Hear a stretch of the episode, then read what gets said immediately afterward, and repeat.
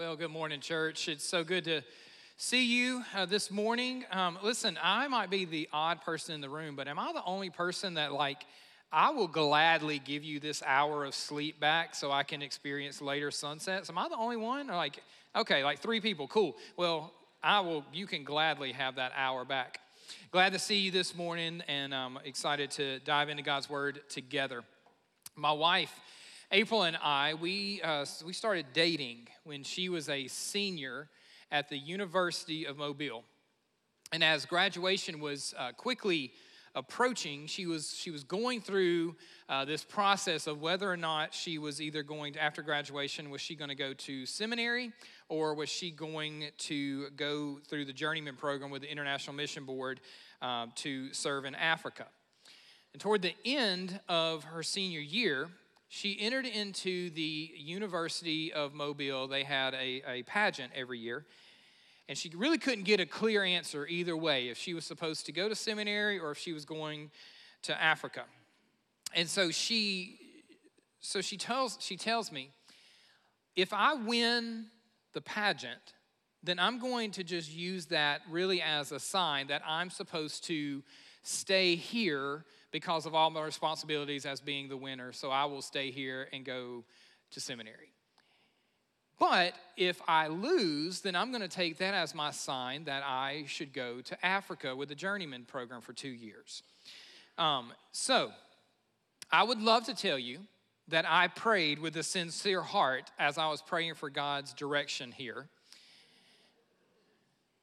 But honestly, the thought of her leaving for 2 years, going to Africa as a dating couple, did not sound awesome to me. And so you might say to me, wait, are you telling me that you prayed for her not to be a missionary? And I would say to you, mind your business, okay? That was hard. So the night of the pageant is here, and she did a great job. She did a terrific job.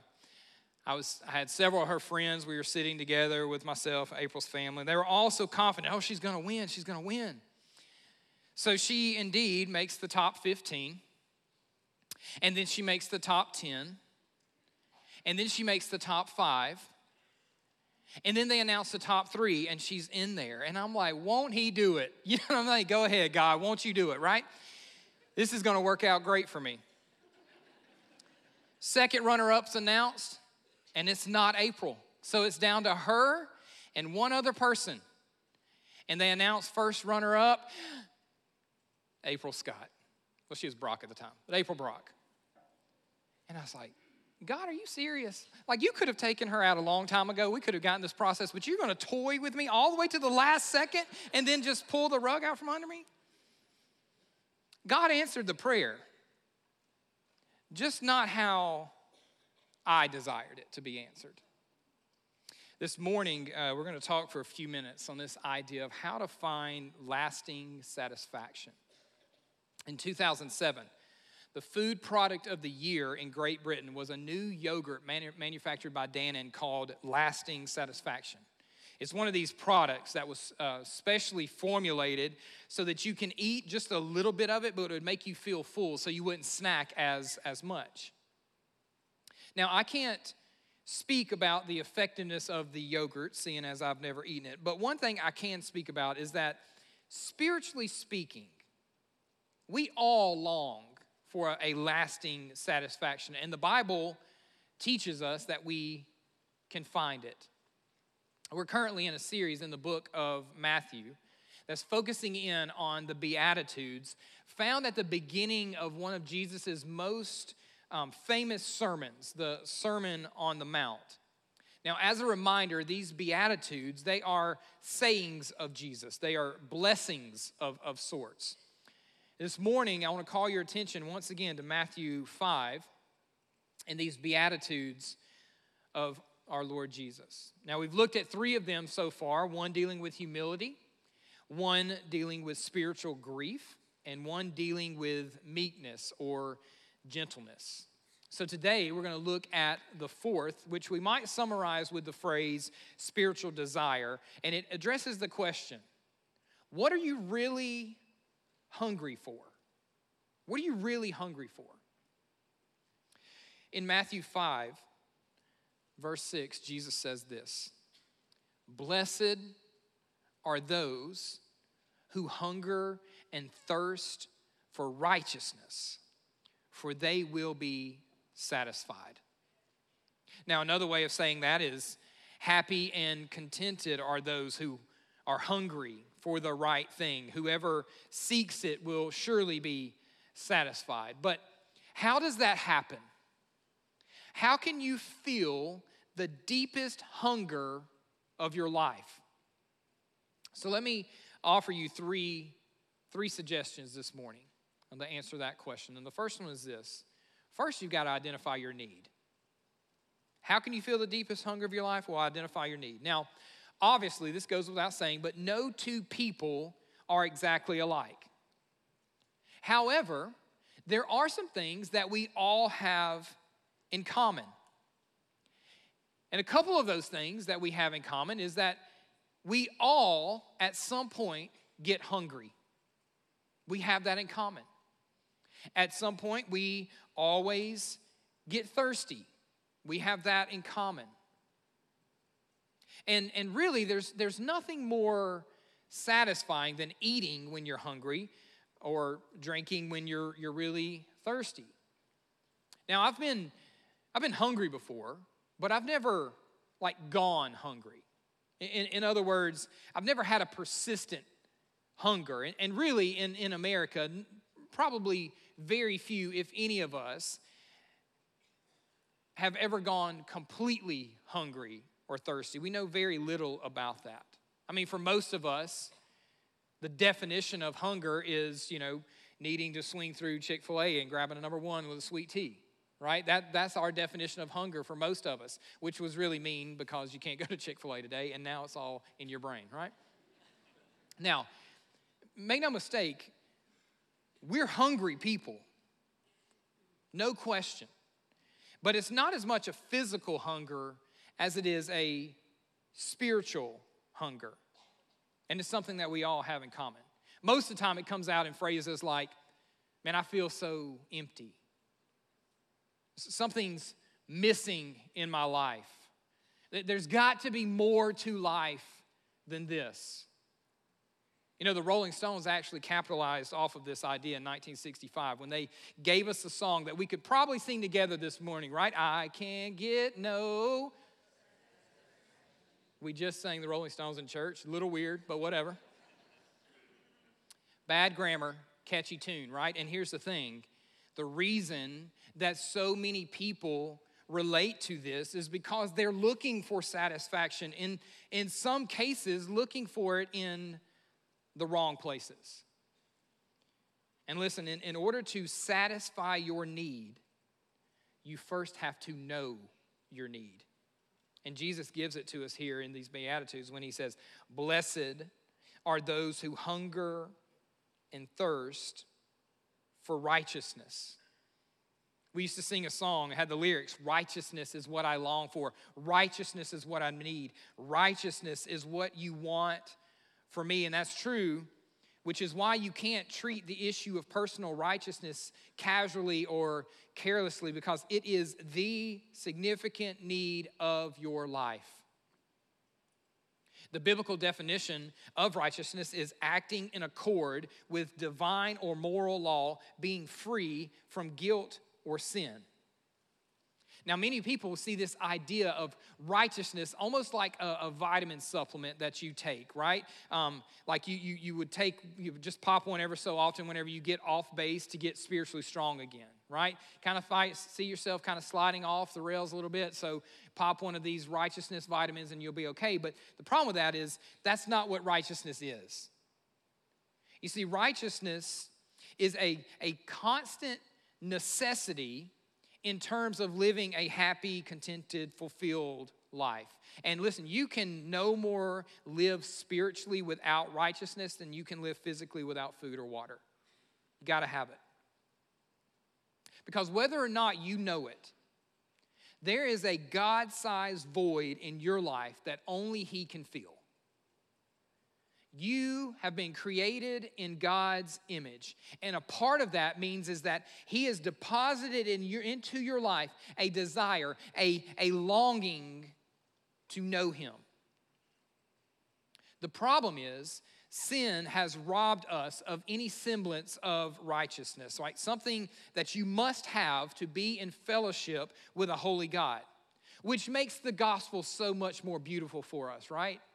Like the gospel declares that God has taken steps to fill and satisfy this deepest longing of your life.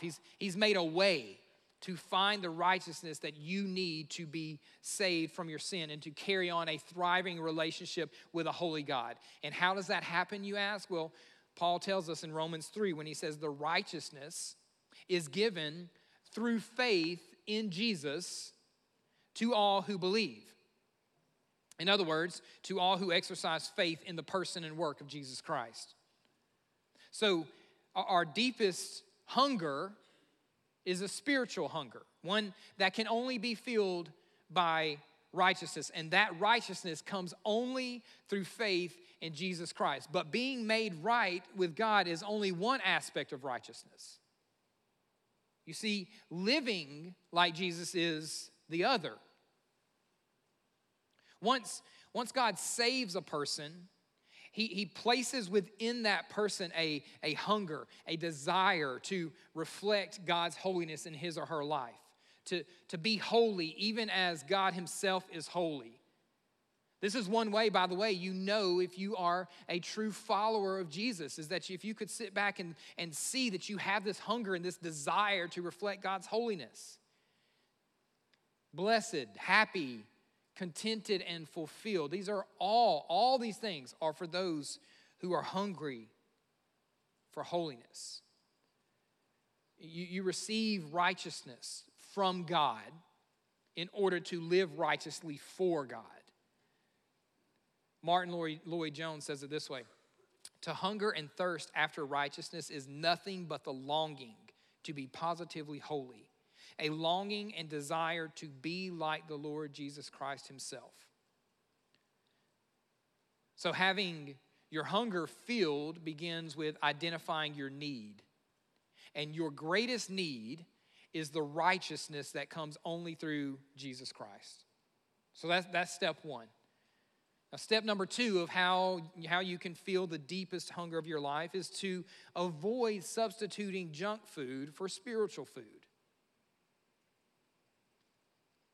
Like we all understand this, right? There's healthy food, and then there's junk food.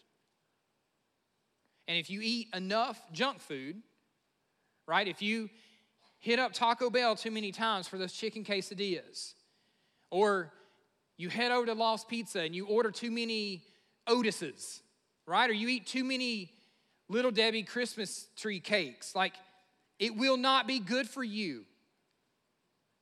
Eventually, if you do it too much, can actually disease you. Potentially even, in extreme cases, kill you. And this is where most people miss it, right? They look in all the wrong places to find things that will truly satisfy. I mean, it's not like we haven't tried. Most people have tried anything and everything that money can buy, right? They've responded to the pleas of advertisers in the business of creating hunger within you, right? You guys have seen this. How many of us you've been at home and you're watching TV and there's an ad that pops up for a Coke, and all of a sudden you're thirsty and you're going to the refrigerator to get you a Coke, right? We know how these advertisers work. Some of you weren't even hungry a second ago, but all you can do is think about Taco Bell and Lost Pizza right now. Like you're like, man, come on, right? So we go out and we seek to fill our lives up with people and places and things in order to find this missing link. And listen, those things potentially will satisfy you for a moment, maybe even for a season, but at the end of the day, it's junk food and we know it. Like it might look good, it might taste good, it might fill you up, but it's not healthy. And we know where those things are in our lives. And it might even become unhealthy for us, even dangerous. Listen, I read once of a plant that is actually grown in Australia. It's called a clover fern. And the spores of this plant are sometimes made into bread. The interesting thing about this bread is it contains no protein, no carbs, no vitamins. All essential things for sustaining life. So, in theory, if you lived your life eating the bread made from the spores of this clover fern, then you would indeed have your stomach filled, but you would eventually die from malnutrition. And that's what spiritual junk food will do to you. It will fill you, but it will not satisfy you. It will not nourish you. It's just stuffing. Isaiah 55 says it this way: "Why do you spend your money for that which is not bread, and your labor for that which does not satisfy? Listen diligently to me and eat what is good and delight yourselves in rich food." Now, most people get this backwards. Most people are hungry and thirsty for happiness. But that's not what Jesus commanded us to do here, is it? He didn't command us to be hungry and thirsty for happiness. No, he didn't command us to be happy or hungry and thirsty for possessions or experiences. No, he said, hunger and thirst for righteousness. You know, Jesus actually gives us a great example of what this looks like one chapter earlier in Matthew chapter 4 when he is faced with temptation by Satan in the wilderness. Right? Those three temptations that Jesus fought through. The first one is that Jesus was physically hungry. And what does Satan say? "Hey, turn these stones into bread." Jesus responds, "This isn't where I get my food. This is where I don't get my provision from." Jesus says no to the provision of bread, or for us and our sake, any whatever the world is offering to fill you up. And he's saying yes to the provision of God's word and God's will. This is a result of hungering and thirsting after righteousness, because Jesus was satisfied in that. Jesus was tempted with power, and Satan says, "Hey, I'll give you all of this earthly power and authority if you'll just bow down to me." And Jesus claims that he will only submit to the ultimate authority, God the Father. He doesn't crave more power. He subjects himself willingly and humbly to the ultimate power. Then he demonstrates the power inside of him by laying himself down to serve and rescue us. This is a result of hungering and thirsting after righteousness, because Jesus was satisfied in that. And he's tempted to prove who he was. Satan says, "Hey, if you really want people to believe that you are who you say you are, then throw yourself off this cliff and be rescued by the angels." And Jesus is saying, this is not the way. Like, testing the Lord, your God, is not the way. No to pleasing and no to performing. No to the call to create a spectacle. Yes to who he already is. Because his identity was secure in the Father. And this is a result of hungering and thirsting after righteousness, because Jesus was satisfied in that. So don't pursue fleshly happiness. Pursue righteousness. And the ironic thing is, if you pursue righteousness, you will find happiness. And when you pursue righteousness, you should seek after it with your whole heart. You know, the idea behind the Greek word hunger here is starvation. Blessed are those who are starving for righteousness. There's nothing casual or flippant about that. There's implied a longing, a desperation for God, to hunger for the things that God says are important. You know, and one thing that I've noticed in my life personally is that the more I chase after the Lord, like the more time that I spend in his word, the more time I'm engaged with him in prayer, the more that I do these things, the more I hunger for them, to want more of them. The more I'm in his word, the more I want it, right? Now, this is what I think of when I read Psalm 42 that says, "As deer pants for flowing streams, so pants my soul for you, oh God. My soul thirsts for God, for the living God. So there was an article once in the sports section of USA Today about Aaron Buescher, who was a three-year standout basketball player for the University of California at Santa Barbara. She led, during her career, she had led the team to 3 straight bursts in the NCAA tournament, and she had won the Big West Conference Player of the Year 3 straight years. But according to this article in USA Today, she hungered and thirsted for much more. Listen to this quote. This is from Erin. She says, I was just yucky inside. I felt like I had gotten to a place where I really wasn't happy with who I was. I felt dry inside, like a desert, like just dead. Like nothing spiritual was going on inside of me. Then in September, practically overnight, she decided what the void was. And so she packs up her bags, she left the school, she left her award-winning career, and she headed into the mountains to the Master's College, which is a Christian school located about 30 miles north of LA.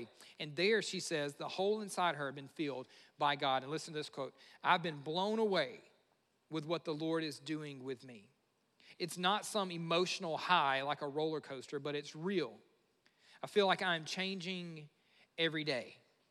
The Bible and the Lord are coming alive to me like they never had before. I know when I'm in the Bible every day that I'm being fed. I feel alive. I feel like I'm learning so much. I'm being filled with the Spirit. I love that quote in there that says, I know when I'm in the Bible every day, I feel like I'm being fed. And listen, complete moment of transparency here for you guys. Like the times in my life that I have found myself more irritable towards just life in general, more irritable in my home with my wife and my kids, the times where I have just felt the most frustration in life can always be pointed back to me not spending enough time in this. It can always be pointed back to me not spending enough time in prayer, trying to do things in my own understanding, not leaning into the understanding of the Lord. Every time can be pointed back to me sacrificing time in this for something else. And listen, maybe what some of us, me included, need to do, like Aaron, is to go on a fast, right? To get off the wrong food and to get back on the right food. Like you get off a diet that revolves around the wrong people, the wrong movies, the wrong TV shows, the wrong music, the wrong books, and start a new steady diet of righteous living that centers on the Word of God, that centers on prayer, that centers on fellowship with other believers, that centers on worshiping with God's family. Like that's going to be a diet that will lead to growth rather than starvation every time. So to recap, the secret to satisfaction begins when you identify your need and then avoid spiritual junk food. And then finally this, trust Jesus alone to satisfy. Trust Jesus alone to satisfy. Jesus said, blessed are those who hunger and thirst for righteousness, for they will be satisfied. The word translated satisfied is used to describe the fattening of cattle. In other words, feeding until they want no more. And that's the way it is with Jesus. Like our job is to seek. His job is to satisfy. And when you seek him with your whole heart, you will find him. And when you find him, he will fill you up. Jesus says that in John 6. He says, I am the bread of life. Whoever comes to me shall not hunger, and whoever believes in me shall never thirst. That verse is filled full of emphatic negative. Jesus is basically saying, whoever comes to me will by no means ever go hungry and by no means ever thirst, never. See, we live in a nation, and in a day and time where so many people have every physical thing they need in life and then some, the finest of everything. And yet for so many people, it's still not enough. I read this in an article this week that a normal mesquite tree in West Texas drinks 55 gallons of water every day in the summertime. Every day. Do you know how this tree dies? When it stops drinking. When it stops drinking. And it reminds me of the story of Jesus and the Samaritan woman at the well, right? When Jesus is telling her that the bread and water that Jesus gives will never run out. It says this in John 4, everyone who drinks of this water will be thirsty again, but whoever drinks of the water that I will give him will never be thirsty again. The water that I will give him will become in him a spring of water welling up to eternal life. And this is the great paradox of the Christian life, isn't it? You're hungry and you're thirsty, yet you're filled. And the more you're filled, the more hungry and thirsty you become. It's this continual cycle that goes on until one day he finally and forever feeds us till we want no more. Now, here's the bottom line. If there's a hunger in your life beyond something this world can offer, you need to know that only Jesus can satisfy that. Only Jesus can satisfy that. People can't satisfy it. Sex can't. Money can't. Houses, land, career, straight A's. That void in your heart is shaped like a cross, and only Jesus can fill it. The good news is he's already made the first move for us, right? All you need to do is open the door and invite him in. We're told this in Revelation 3. Behold, I stand at the door and I knock, and if anyone hears my voice and opens the door, I will come into him and eat with him and he with me. April indeed ended up going to Tanzania in Eastern Africa for 2 years. And can I tell you something this morning, as honest as I can be? Neither she nor I would trade that time for anything in the world. You see, it was during this time that, you know, personally, she and I developed communication skills for our relationship that has really has served us well all the way up to this point. You know, that kind of happens when you're only talking for 10 minutes a week. We talk a lot now, probably too much, but we learned how to effectively communicate with one another. But it was also during this time that I proposed to her on the Indian Ocean. Beat that, boys.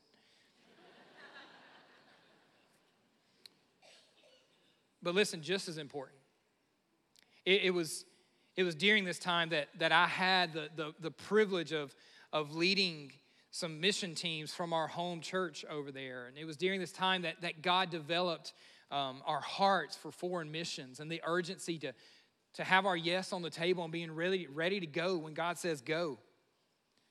It was also during this time that we saw many people walk from death to life as they entered into a relationship with Jesus. And it was also during this time that we had the joy of serving a local orphanage that God planted the seeds of our own personal adoption of Merrick. Listen, you see, my personal desires didn't happen like I wanted. But God did something so much better when I shifted my desires to hungering and thirsting for his plans. Hungering and thirsting for his righteousness. So as we close this morning, I ask you this question. What are you hungering and thirsting after? Are you empty this morning? Like, why don't you stop trying to do it your way and do it the way that you were designed to hunger and thirst for righteousness? Blessed are those who hunger and thirst for righteousness, for they will be satisfied. And Father, that is our prayer this morning. That we would be a people who hunger and thirst for righteousness. And God, may we be a people, Lord, who seek out forgiveness for times that we have hungered and thirsted for things that are outside of that righteousness.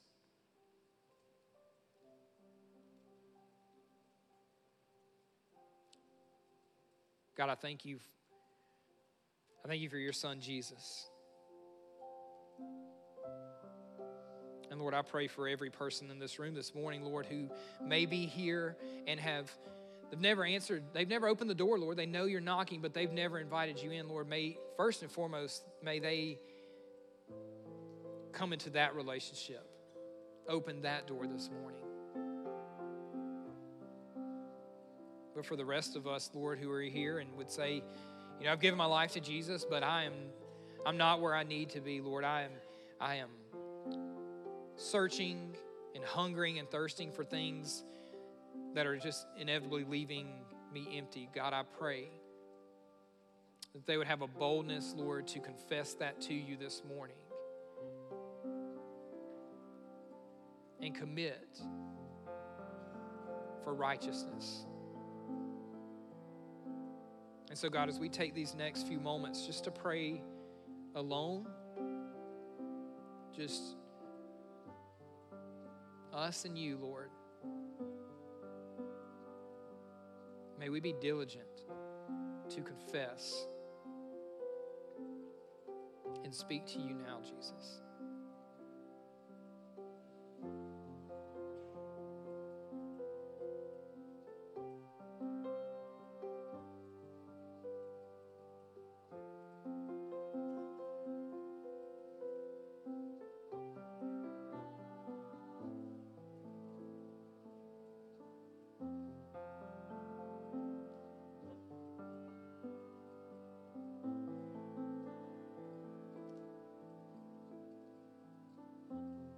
Father, help us to be people who hunger and thirst for righteousness.